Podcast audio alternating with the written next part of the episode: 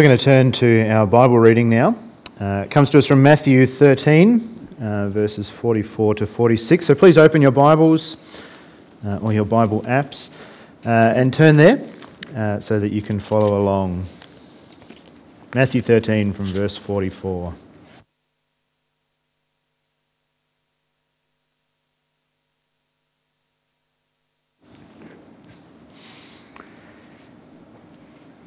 The kingdom of heaven is like treasure hidden in a field. When a man found it, he hid it again, and then in his joy went and sold all he had and bought that field. Again, the kingdom of heaven is like a merchant looking for fine pearls. When he found one of great value, he went away and sold everything he had and bought it. Just so far. Please keep those words open. Uh, there's outlines, hopefully, you got one at the door. If not, there's still some there. You can follow along and take some notes uh, if that's your preference. Uh, imagine tomorrow, tomorrow's your lucky day, and you wake up and you find that you have won the lottery. Uh, tens of millions of dollars have just suddenly been deposited in, in your account. Uh, or because, okay, gambling's bad, it's bad stewardship, and I don't encourage you to do that. Or you've gotten an email from a Nigerian prince, but this time it's legit. this time it's real. And $100 million really is yours. Uh, and he's eager to deposit it straight into your bank account. What are you going to do? How is your life going to change? What's going to be different? I can imagine there's going to be a few changes. You probably won't go to work. you might not go to work for a long time. You might uh, suddenly find yourself becoming more generous, more extravagant in your lifestyle. Uh, you might find a great desire to live elsewhere with a more pleasant climate. You might find uh, that you are driving a new car very soon or a bigger boat. Uh, you might find that lots of things about your life change. It sounds great, doesn't it? What, what, what opportunities? What could you do? What could you do? Well, I'm sorry to tell you, but actually winning the lottery is not a guarantee of a good life.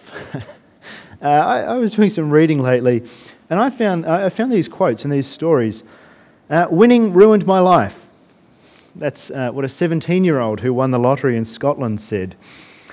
We were disowned by our families, said a couple in the US who won a couple hundred million dollars. A syndicate in Geelong reported that they had been friends before their win and entirely split up afterwards and couldn't even talk to each other. A lottery winner in the US actually died. He was killed by his friend uh, who was trying to take his money. See, winning the lotto is not the promise of a good life, is it? In fact, winning the lotto can be very detrimental to your life. It might even end it. Well, in a way, we, we read two stories today of two people who won it big. They stumbled upon an amazing opportunity to gain something of immense value. And what Jesus says is that's what it's like to find his kingdom. That's how good it is to find his kingdom. It is like winning the lottery, but it is far better. See, not only is his kingdom more valuable, but it gets even more valuable. It's good in this life and it's better than the next. His kingdom is most valuable. It is the most costly thing in the world. It is precious. We're going to see just why and how as we unpack these parables this morning. First of all, the kingdom of infinite worth. You'll note what Jesus uh, compares his kingdom to, compares it to, to treasure hidden in a field, this, this mass of wealth just lying there. He compares it to a pearl, a, a, a fine jewel worth everything. All of us, uh, I think, are, are, quite well accustomed to assigning value to things. We, I don't know, you, you, probably don't do it consciously very often, but we actually do it all the time, don't we? If you go down to the supermarket this uh, tomorrow morning and you see that bananas are $4.50 a kilogram again, you probably will judge that that's not worth the value, especially with the quality of bananas that have been around lately. But when they're $3 a kilo, all of a sudden they're good value, aren't they? And you might have bananas that week. Well, Jesus says when it comes to judging the value of his kingdom, there is nothing that compares to it. that, that, that's, that's what the pictures here are designed to tell us. It's like hidden treasure, it's like a once in a lifetime pearl. His kingdom everyone would look at it and see that is valuable. no one's going to look at it and say, well, that's just not worth it. His kingdom is of exceptional value. But why? What makes it so valuable? Why is it so exceptionally costly? Well, I think it becomes clear when we zoom out a little bit and see what Jesus has been teaching about his kingdom in the book of Matthew. Uh, this parable doesn't occur by itself. If you look uh, around in your Bible, you'll see that it's surrounded by all these different pictures of what the kingdom is like. And in fact, that's what really Matthew is all about. It's all these stories, these, these images of what Jesus' kingdom is like. Uh, it, he, he teaches what it's like, he shows what it's like. And what we see is his kingdom is not just another option in life. No, what his kingdom is, is a breaking in of a new order into our world. It is something different, it is something new and unusual.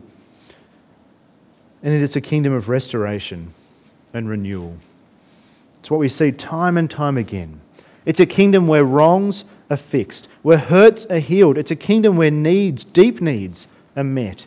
It's even a kingdom where death is ended. See, everything we see of the kingdom hints at what it's all about. It's about perfection. It's about everything wrong being made right again. It's about everything good coming true. And it includes us because it is also a kingdom of forgiveness. It's a kingdom where the rebel is reconciled, where the slates are cleaned, where the penalties are taken and gone. And what's more, it's a kingdom that lasts forever. Once you are a citizen in this kingdom, you are a citizen forever. It will never end. And the life you enjoy there is life forever.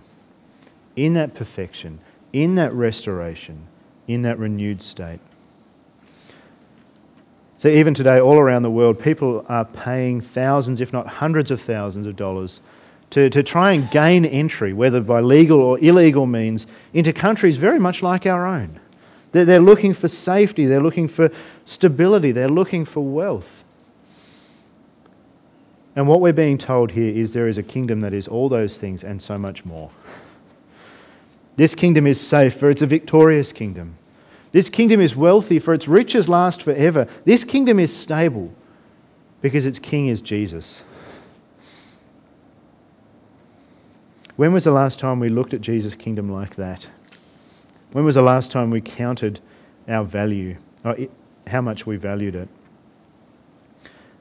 See, I think our problem is not that Jesus' kingdom has no value, it's that we don't value it enough. We don't, we don't put this value on it, which it deserves. What we need most is to rediscover the riches of this kingdom and how good it is. The problem is, we're actually people who are far too easily led astray, who are far too easily satisfied and distracted. We, we find our focus on things of small worth and of limited value, and we miss the one thing that is of true value. We're a bit like children. Uh, giving presents to children is infuriating. You know, you spend hours choosing things, you spend your hard-earned money buying the right gift, and they unwrap it, and play with the box. and that, that, gift that you've lovingly chosen out sits there neglected, at least whilst the box still exists before it's destroyed. And they'll play happily with the paper, happily with the box, happily with the ribbon, and ignore just how good a gift they've been given. It's, it drives you crazy. How much crazier must God be getting driven by us? We, we, we delight in small things and we're neglecting, we're, we're completely missing what's of true value. This is what C.S. Lewis wrote. Indeed, if we consider the unblushing promises of reward and the staggering nature of the rewards promised in the Gospels, it would seem that our Lord finds our desires not too strong, but too weak. We're half hearted creatures, fooling about with drink and sex and ambition when infinite joy is offered us. Like an ignorant child who wants to go on making mud pies in a slum because he cannot imagine what is meant by the offer of a holiday at the sea. We are far too easily pleased. He's right, isn't he? We're, we're far too easily pleased. We're, we're playing in the slum, and the offer of A perfect holiday is right here. We, we pursue with vigour the things around us that we see, the things, things that are good, but not the things that are great. We get focused on the things of this world and we forget the greatness of Jesus' kingdom. How much time do we spend chasing the wrong things? Tally up your, the hours you spend, the money you spend, the effort you spend chasing fitness or sport or well being, relationships, careers, holidays, hobbies. How much do we sink into those things? We seek in them joy and pleasure and peace and comfort, but God's actually promised us all of those things and so much more. He's promised us something that's infinitely more valuable. Not that those things are bad, but what God is offering us is better, better by far. Jesus' kingdom is of infinite worth. Nothing compares to it. It is a treasure beyond our mind's comprehension, and it is here. It is here. It is within reach. That's what Jesus came to announce. My kingdom is here. we can grasp it. We can begin to taste its pleasures and its joys now.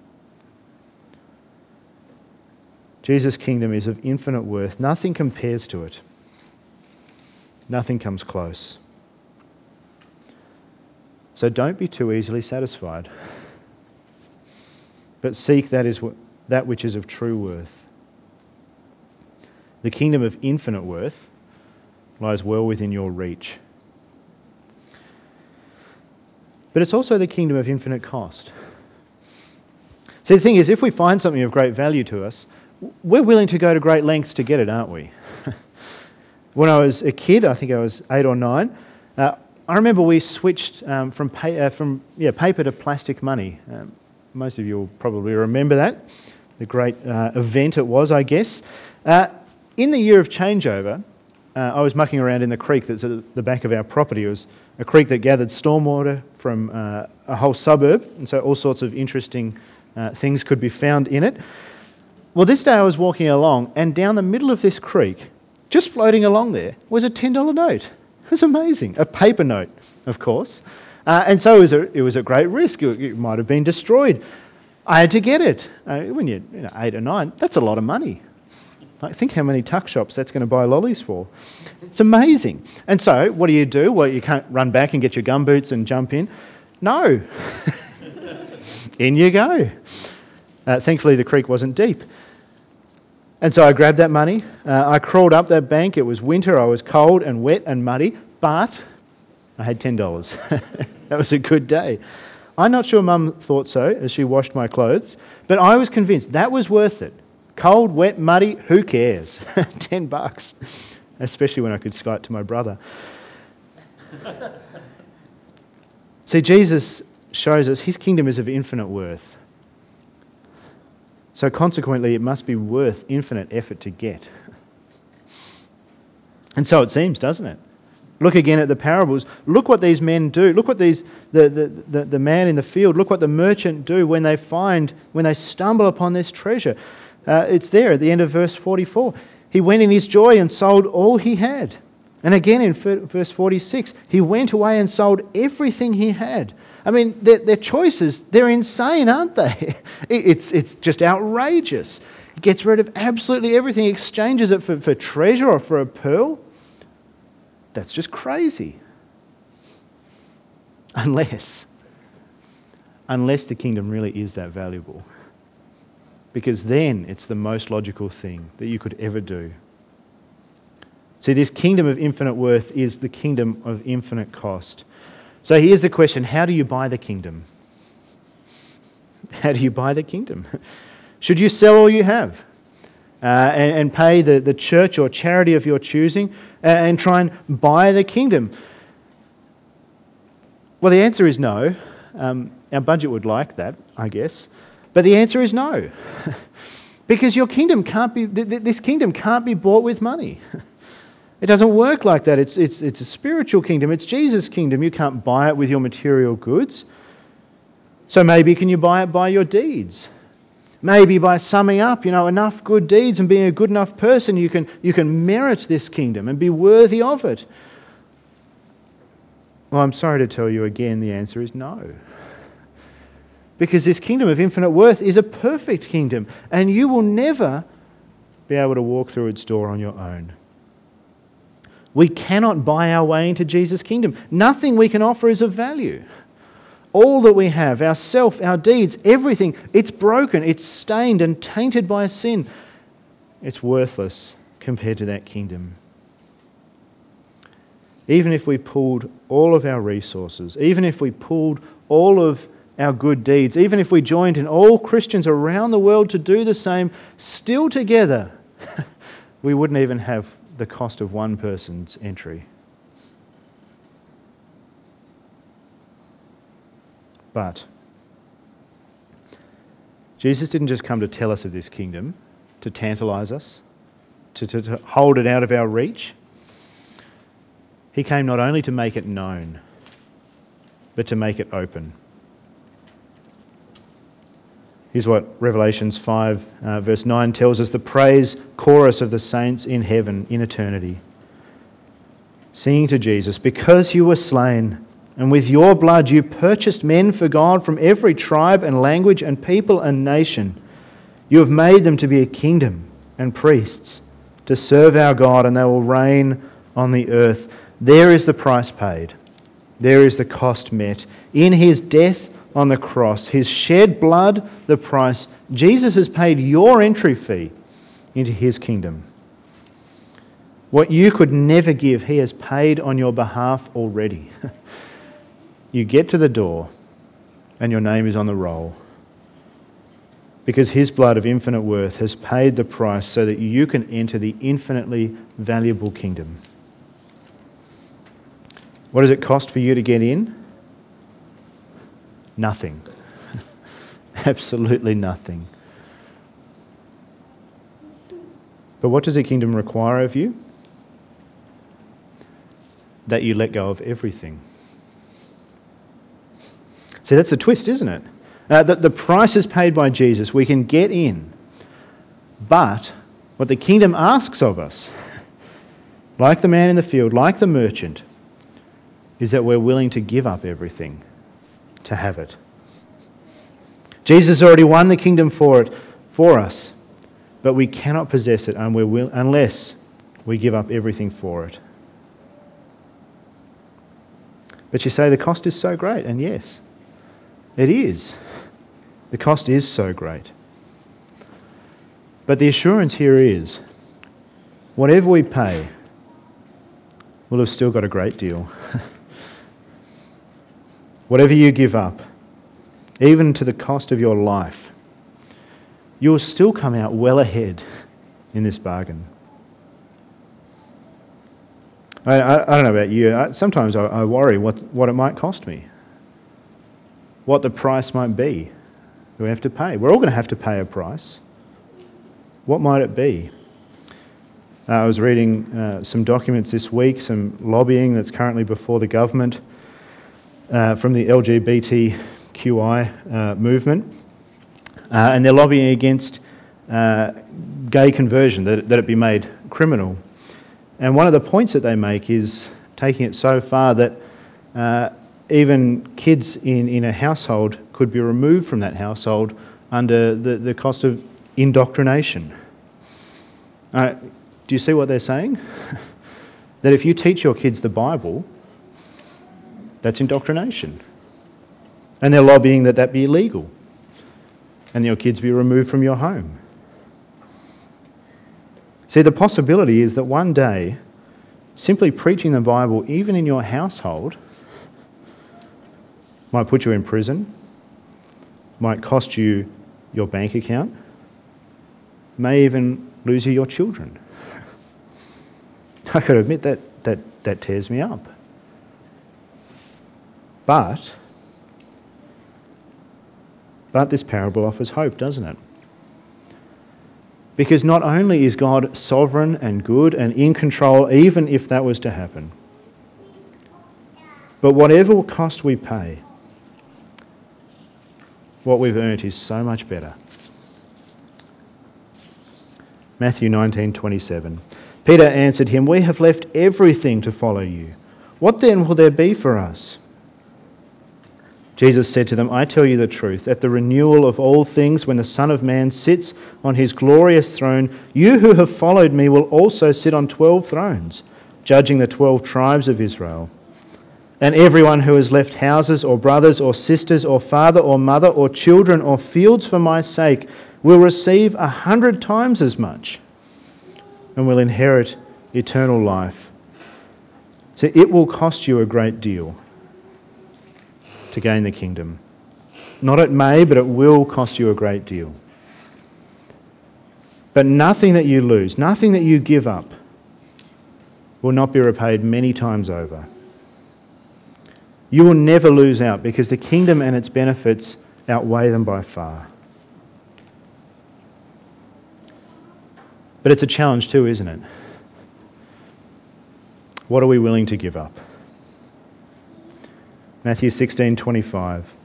For whoever wants to save his life will lose it. But whoever loses his life for me will find it.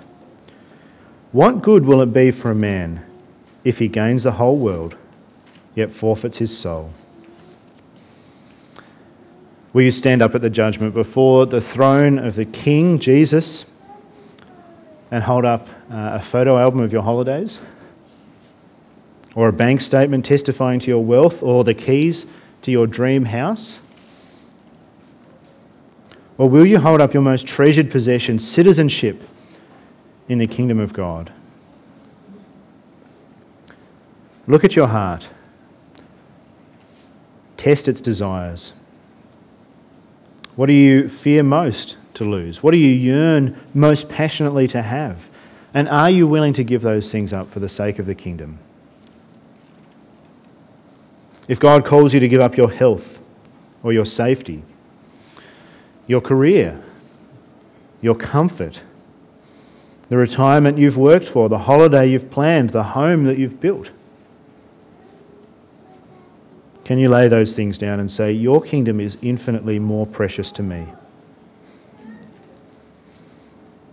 See, God, in His gracious mercy, He may yet grant you all those things, and He may even allow you to keep most of them. but he also may require them of you. Jim Elliot was a missionary who was martyred in Ecuador, and he'd wrote, written this uh, in his diary only months before his death. He is no fool who gives up what he cannot keep to gain what he cannot lose. He is no fool who gives up what he cannot keep to gain what he cannot lose. Jesus' kingdom is of infinite worth. He has bought it with his precious blood to gift it to you. But he requires you to make it and to make him first in your life. That you would be willing to give up everything to gain him.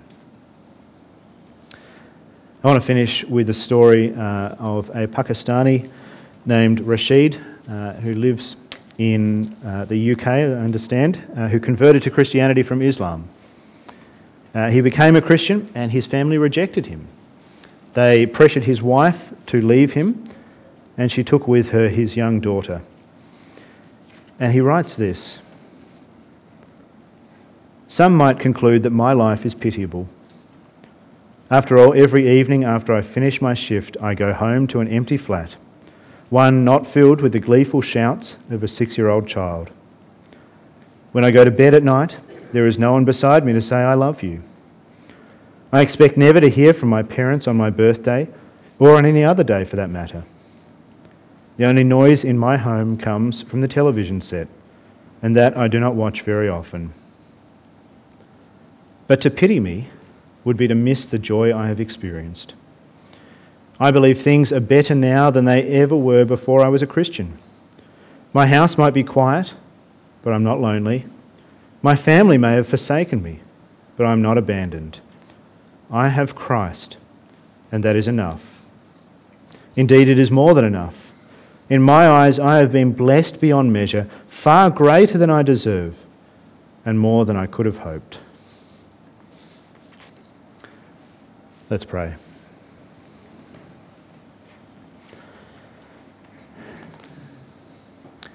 Heavenly Father, may Jesus be enough for us. Help us to see just how rich we are in Him, how precious a treasure we have been given in His kingdom. And so help us to hold the things of earth loosely in order to hold Him tightly. Father, we praise you that He would give Himself up to pay the price of our entry, to wipe away our sin, and make us citizens of your eternal kingdom. Father, may our greatest treasure, our strongest yearning, therefore, be for you and for your kingdom. May we find in you courage to sacrifice, joy to continue, and peace and hope to endure. In Jesus' name we pray. Amen.